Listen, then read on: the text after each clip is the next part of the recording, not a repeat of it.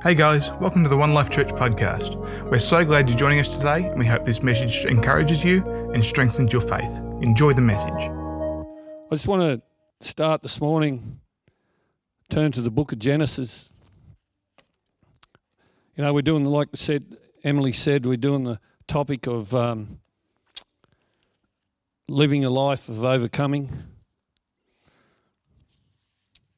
How many of us have ever overcome anything?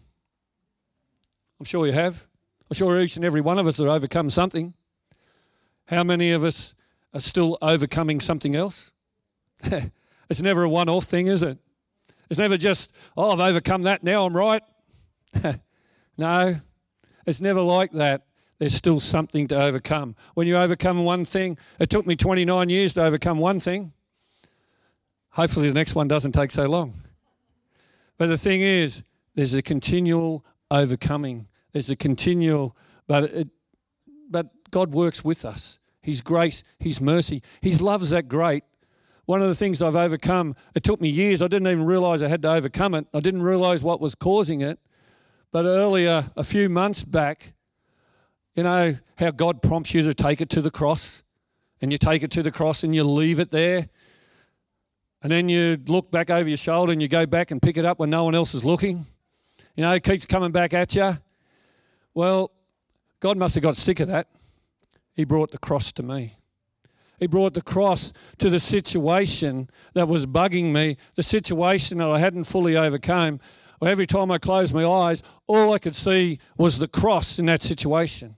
Every time, every thought, God's love was so great that He said, well, you're not going to do what you should do. I'm going to make it easier for you. And He brought the cross to me. And guess what?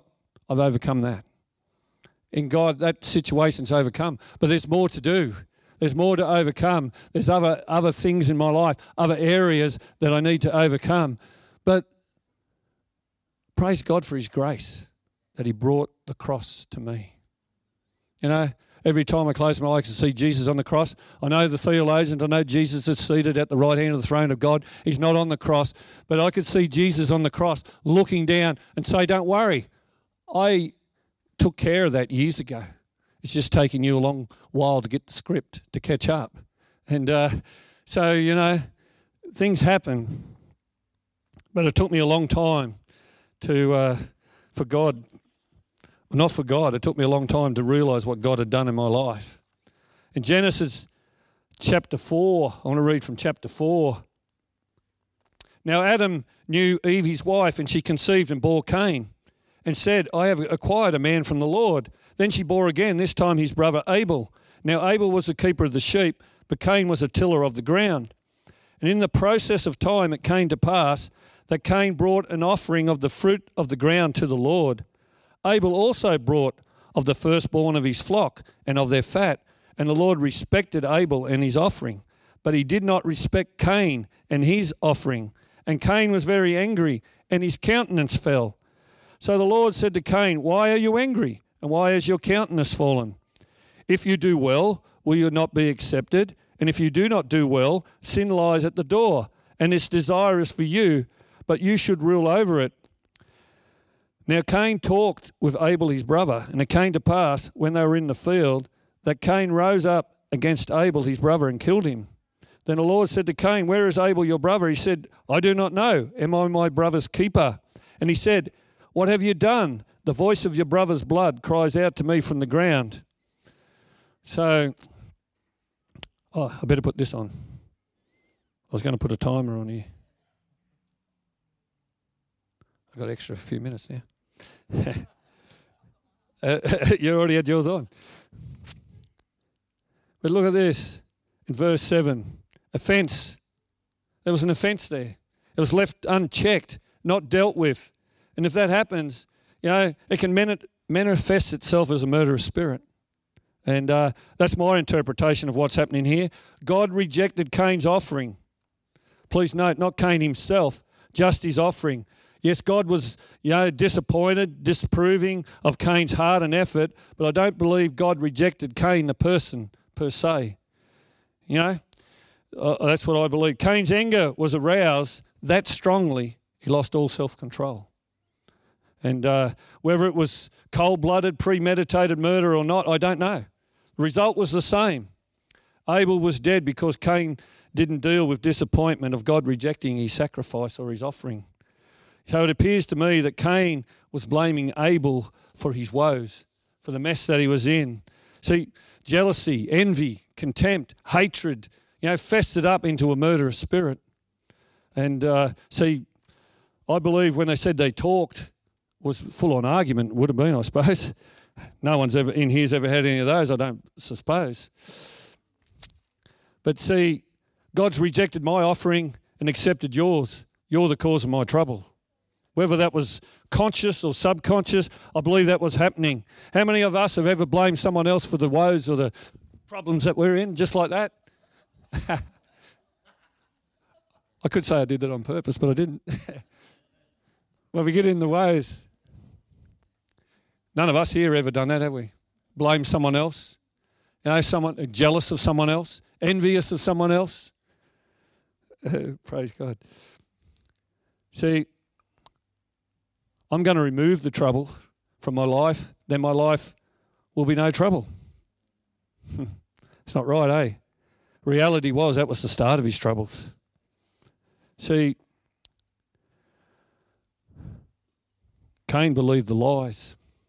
He believed the lies instead of the voice, the warning of God. God gave him warning, didn't he? Uh, I wonder how their argument went. God loves you. Yeah, you're the favourite. God doesn't love me. I'm the outcast. Cain failed to heed the warning. How many of us have a warning from God and haven't heeded it? If you do well, will you not be accepted? And if you do not do well, sin lies at the door and its desire is for you, but you should rule over it. That's the warning. Its desire, sin's desire is to destroy you. That's what the warning was. The same warning can be said to us. That's the only desire sin ever has, isn't it? To destroy us. Destroy our relationship with the living God. To destroy who we are. To tell us lies that, you know, lies that are not true. Well, that's a bad statement, isn't it? Lies are not true. But it wanted to tell us lies, but it's up to us to rule over it. That's the key, to rule over it, to take the thoughts captive, bring it in the obedience of Christ. So in other words, we should overcome sin, overcome the temptation to satisfy, satisfy the works of the flesh, the world and the devil. That's First Peter five eight. I'm sure we know this scripture. Be sober, be vigilant, because your adversary, the devil, walks about like a roaring lion, seeking whom he may devour. So it's there. See, sin crouches at the door. I think that's in another translation. Sin crouching at the door for Cain. It was crouching there. He had to rule over it, but he didn't. Sin's crouching at the door for us right now. It's up to us to rule over it. When we rule over it, when we're walking in the Spirit, we're ruling over it. No problem. Take that thought captive, push it aside. Get behind me, Satan. You're an offense to me. Everything's okay. But when we're walking in the flesh, we try to fight the flesh with the flesh and never guess who wins. The flesh has got to win, hasn't it? If you've got the flesh on one side and the flesh on the other side, there's no other winner bar the flesh. It's got to be the flesh. Whether it's the flesh of someone else or whether it's your fleshly desires, the flesh has got to win when the flesh is fighting flesh. Depends who's got the stronger flesh. That's why we've got to fight in the Spirit. That's why we've got to yield to the Holy Spirit. That's why there's got to needs to be the outpouring of the Holy Spirit, allowing the Holy Spirit, allowing the peaceable fruit of righteousness to rule and reign in our heart. You know, there's a peaceable fruit of righteousness. I used to think, oh, the fruit of the Holy Spirit, you know, the love, the joy, the peace, the patience, the kindness, the goodness, the gentleness, the self-control. I might have missed one there, who knows? I used to try and tick them off. Oh, yeah, I'm getting on top of that one. Yeah, that one, love. Yeah, not doing so good there. Peace, self-control. Start, tick them off. Then I heard someone share one day, they said, well, I don't believe it's nine fruits, I just believe it's just one. And I thought, wow, that could be right. It's up to you whether you believe that or not. But I'm going to take it as just one fruit. So it's when the Holy Spirit rules and reigns in my life the whole time, then I'm displaying all those fruits, every single one of those fruits. But I've got to get to that stage. I'm not there yet. I haven't got there yet. There's things still in my life that I'm still overcoming, but I'm heading towards a life that's overcoming. I can sit back and say, oh, yeah, better than I used to be. I'm still a long way short of the Jesus Christ, the, the real yardstick. In uh, First John chapter two, I want to turn there. First John chapter two. Here it is. It's verse fifteen. It says, do not love the world or the things in the world. If anyone loves the world, the love of the Father is not in him. For all that is in the world, the lust of the flesh, the lust of the eyes, and the pride of life is not of the Father, but is of the world. And the world is passing away in the lust of it. But he who does the will of God abides forever. Amazing scripture. And uh, Ken was sharing recently, I don't know whether it was last week or the week before, I get mixed up in the weeks, but he was talking about temptation. And uh, see, we're tempted every day, I reckon. I reckon, I guarantee you, you'll be tempted to do something, some work of the flesh at some stage today, if it hasn't happened already. And uh, it's up to us to overcome that. And uh, when Ken was talking about, you know, you, Jesus being tempted, he's tempted the same way we were tempted. He's tempted the same way Adam and Eve was tempted. You know, the lust of the flesh, the lust of the eyes, and the pride of the life. See, the lust of the flesh, the devil said, do we make, make bread out of these stones? He would have been hungry after fasting. The lust of the eyes, he showed him all the kingdoms of the world. And he said, you bow down to me, you can have the lot. And then the pride of life, you know, you'll have a life, no problems. The angels will lift you up. You know, you, you'll be nothing in your life to overcome. Life of peace, life of comfort. Do we ever get tempted that way as well? Do you ever go, went for a beach holiday this week? Looking out over the water, look great. Saint Elizabeth, yeah, I could probably live here. And then I thought, no, I couldn't. But the thing is, I like the gum leaves too much. But the thing is, we can start to get carried away. We can start to look at things that the world has to offer and forget what Jesus Christ has already done for us. You know, but see, you know, in the New King James versions in Luke chapter four, it says that Jesus was filled with the Spirit before his temptations, but after the temptation ended, he returned in the power of the Holy Spirit. So the temptations are a good thing for us. They can strengthen us. And uh, as Jesus was tempted those three ways, he returned the Spirit to Galilee. Then he went to Nazareth, you know, and, and said, the Spirit of the Lord is upon me when he got in the synagogue. You know, the You know the rest of that. Look it up if you don't. Spirit, he's anointed me to preach the gospel to the poor and deliver the captives and all those things.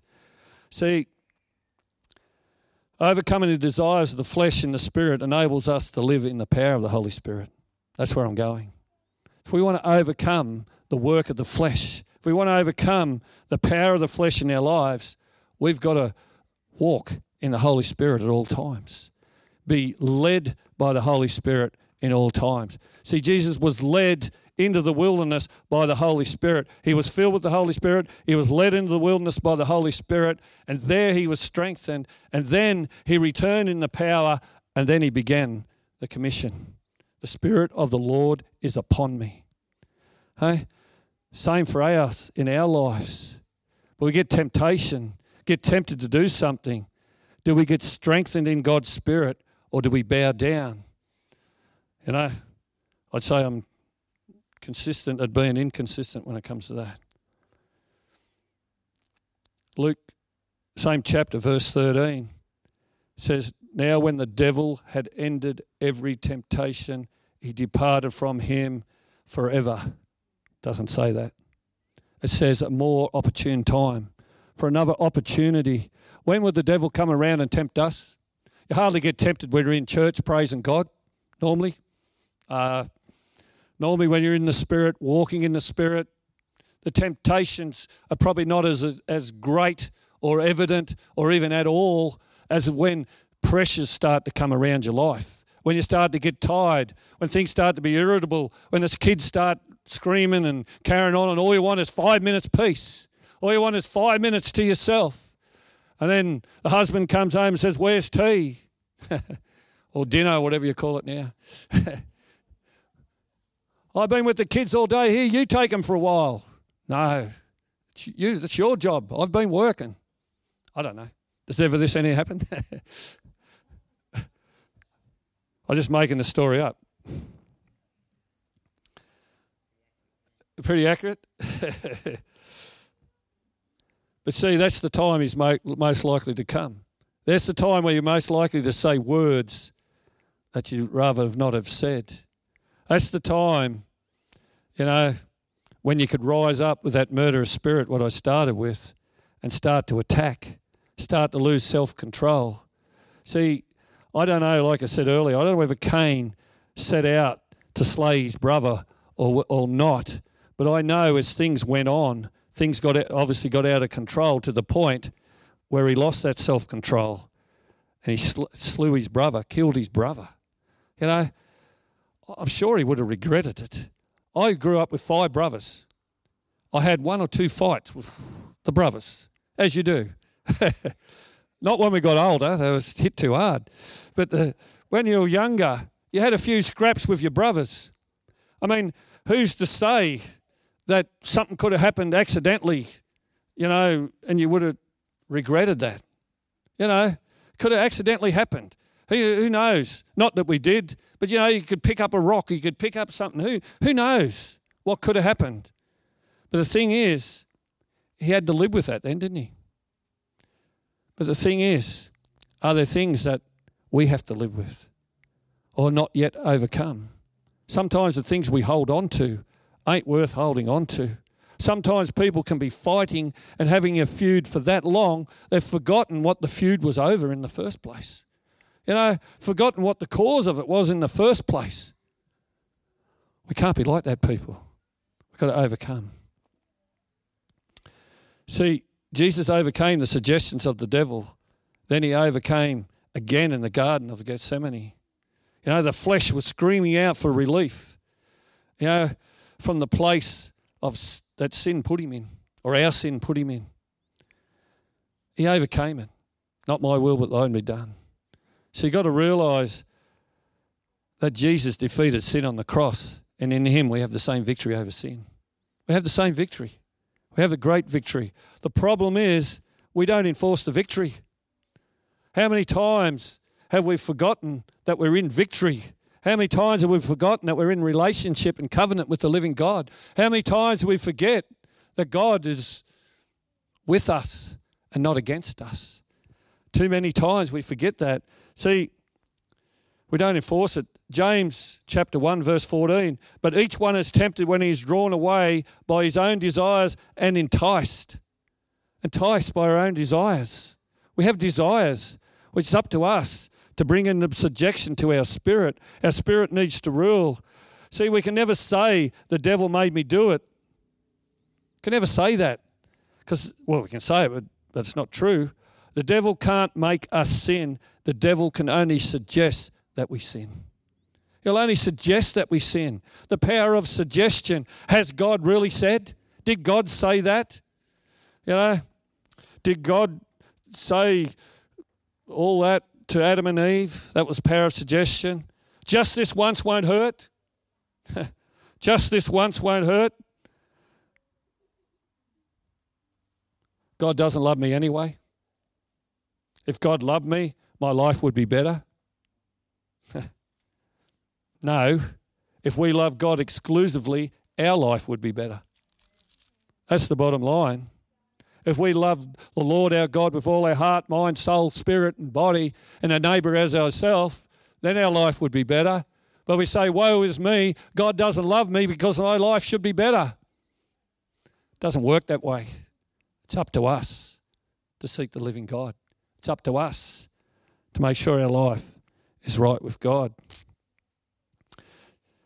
See, I read in Matthew Henry commentary that it is the hope of hypocrites, not of the sons of God, that makes allowance for allowances for gratifying impure desires and lusts.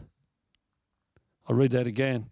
It's the hope of hypocrites, not of the sons of God, that makes allowance for gratifying impure desires and lusts. See, we're out as sons of God to live in righteousness, to, you know, produce the people, peaceable fruit of righteousness, to produce the joy of the Holy Spirit, the love of the Holy Spirit, and all those other fruit of the Spirit. It's up to us to do that, not to make excuses for our flesh. And too often we do that. Too often we don't overcome the works and the lusts of the flesh when we should. See, one of the one of the hardest things, or yeah, the hardest things for a preacher when you share the word, is not trying to beat people. It's trying to encourage people. You know, I try to encourage myself, trying to say this morning, you know, God's not about, you know, big sticks. God's about love and drawing us to the light by his love, overcoming by his love, by his forgiveness, and by his warning. You know, it's it's amazing. I, I just got a scripture here, if I can find it. I'm trying to do two things at once with this phone. Is, see, when Cain was chastened by God, when he said, you know, I've rejected your offering, I haven't accepted it, I haven't respected your effort. Like, he put in no effort, did he? He put in a, a lazy effort to bring his offering to God, and God didn't respect the offering. And sometimes we're the same. We put in a lazy effort and wonder why God doesn't move. We've got to put in our best effort. We've got to put in our best bit. How many know that we do a little bit sometimes and God does a great big bit? You know? So God chastened him. He said, you've got to rule over it. You've got to overcome that sin because it's there to destroy you. In Hebrews chapter twelve and verse eleven says this, now no chastening seems to be joyful. Joyful for the present, but painful. Nevertheless, afterward it yields the peaceable fruit of righteousness to those who have been trained by it. Those who have been trained by the chastening of the Lord. It says also, he chastens those whom he loves. He loves us because, oh, sorry, yeah, he loves us, but he chastens us. He corrects us because he loves us. He doesn't want us to be rebellious and stiff-necked and going our own way. He wants us to go his way, and he does that through a gentle leading of the Holy Spirit. But it's up to us to recognize the gentle leading of the Holy Spirit and not to ignore it, but to allow that, that Spirit to come around our lives. If the musicians and the singers come, please. I think that time is just about getting there. I don't even know why I'm worried about it. Takes as long as it takes. It takes twenty-nine years sometimes for the word of God. But that's the encouragement this morning, to allow the love of Christ into our heart, allow the Spirit of God. I do have a scripture to finish with. See, just another thought from Matthew, Matthew Henry as well. Let us not serve or indulge Indulge what the Son of God came to destroy, which is the works of the flesh. Yeah? Let us not serve or indulge what the Son of God came to destroy, the works of sin. But I just want to read, I'd like to read the whole of John, First John chapter three. I encourage you to read at home. Read, read First John. Read First John. It's hard to get your head around it, because without the Spirit of God, there you go. Repeat. That's another twenty minutes. But if reading from verse ten of First John chapter three. In this the children of God and the children of the devil are revealed. Whoever does not practice righteousness is not of God, nor is he who does not love his brother. For this is the message that you heard from the beginning, that we should love one another, not as Cain, who was of the wicked one and murdered his brother. And why did he murder him? Because his works were evil and his brothers were righteous. It's up to us to to do the righteous works of the living God. That's loving one another, accepting one another, forgiving one another, allowing the peace of God to touch our heart, being patient with one another, kind with one another, all those things. You know, it's amazing. But we've got to overcome the world, the flesh and the devil. Overcome that flesh that screams out for its bit, its satisf- satisfaction, that's the word. Flesh wants satisfaction. Flesh doesn't need satisfaction. It needs subduing by the Spirit of the living God. That's what it needs. Allow the Spirit of God to rise. How about we stand this morning as we sing, as we finish, and praise the living God. You know, when the Holy Spirit was ministering first up, our identity, build on that. Build on that identity, and then we overcome the lies of the devil. Praise God.